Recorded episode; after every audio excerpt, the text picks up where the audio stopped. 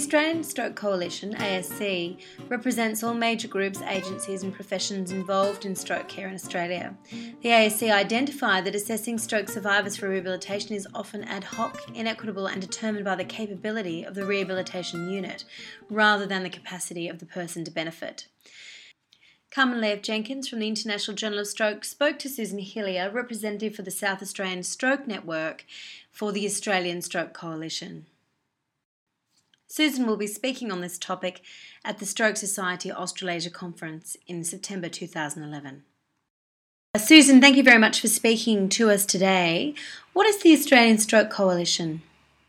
The Australian Stroke Coalition is a is a coalition, a true coalition of all the different networks and organisations that um, currently have an interest or are involved in stroke care in Australia.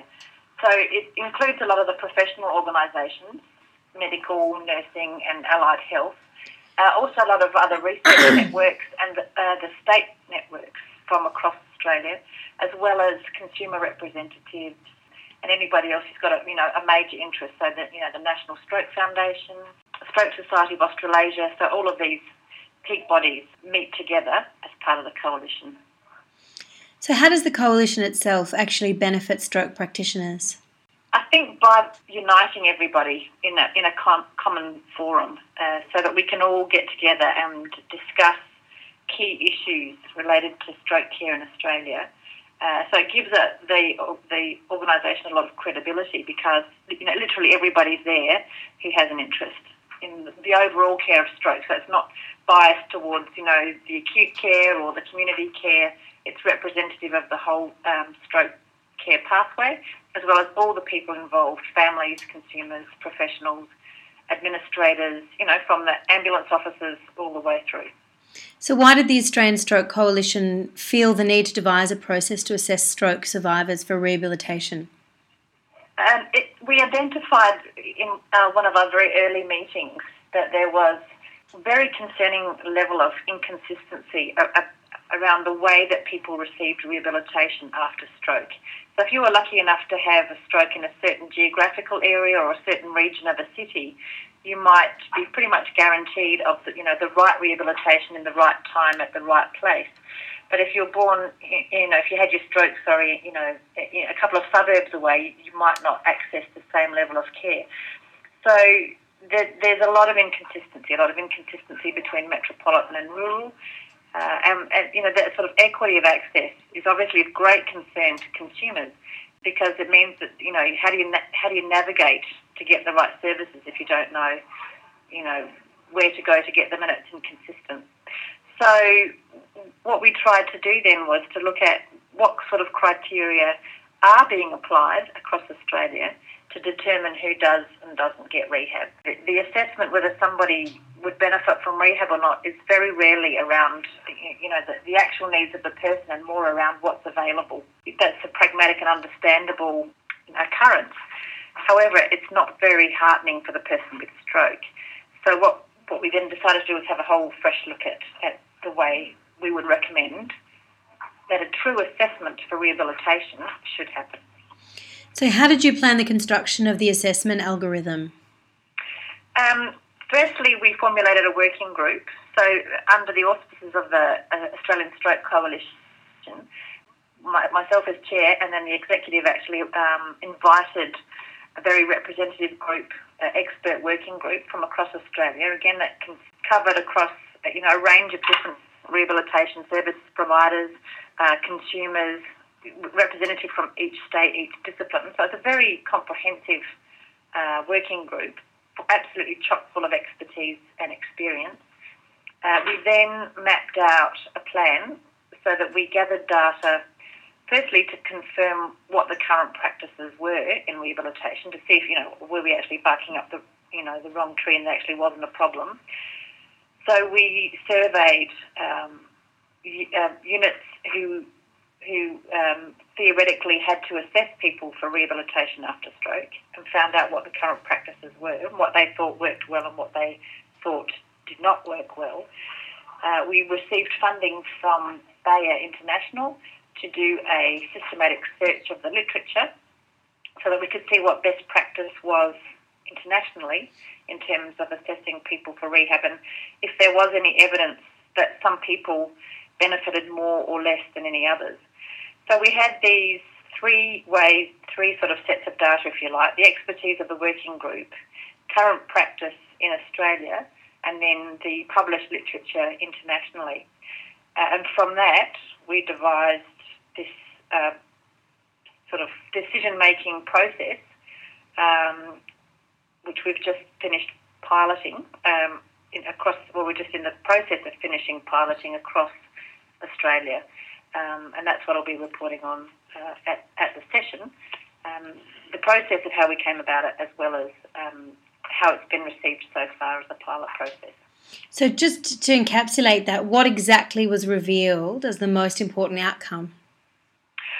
Well, it was very interesting because, you know, there's all sorts of very varied criteria being applied for people to get rehab or not after stroke. And all of it was pretty much based on service um, availability. When we looked at the literature, there really isn't anything in the literature to say that there's any one group or type of stroke or type of person or demographics that would not benefit from rehab. So we actually took a very controversial and I think very bold step of saying that actually the default is that everybody who has a stroke um, should get rehab, should have access to rehabilitation. Um, and the exceptions are pragmatic, um, either that people are, you know, imminently close to death, so that they're in palliative care and rehab would be a burden, unnecessary burden for them. If the person with stroke themselves absolutely refused rehabilitation, if they were still in an unresponsive state, so they're still uh, not able to participate at any level in rehabilitation, um, or if they have made a, a clear, unequivocal recovery, 100% recovery. So we've taken this bold step that actually the default is that everybody deserves rehabilitation. And then the question is where would be the best place for that rehabilitation to occur? Uh, and we've come up with um, a set of tables that the team or a single caseworker can fill in that identifies firstly the areas of need for the individual person, um, then where that need is best met.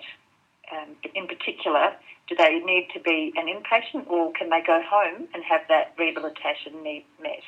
So then, so the um, staff and the family can work through these documents and make a really clear and, um, decision about what the best possible rehabilitation should be. Now, of course, in reality, those services might not be available, but at least in the first instance, the need is identified based on the person. Um, so we're particularly promoting this focus on the individual, firstly. The other focus that we've picked up on is um, that it's an interdisciplinary family and person with stroke. So, you know, um, team. It's a team effort. That the decision, you know, is made in that consultative way, and that we've tried to make the decision based on very holistic needs. So looking at the broad perspective of the person's needs, not just a few things like, you know, muscles or speech or, um, you know, continence, but it's actually looking across the whole spectrum of the person. And how ultimately will this change practice?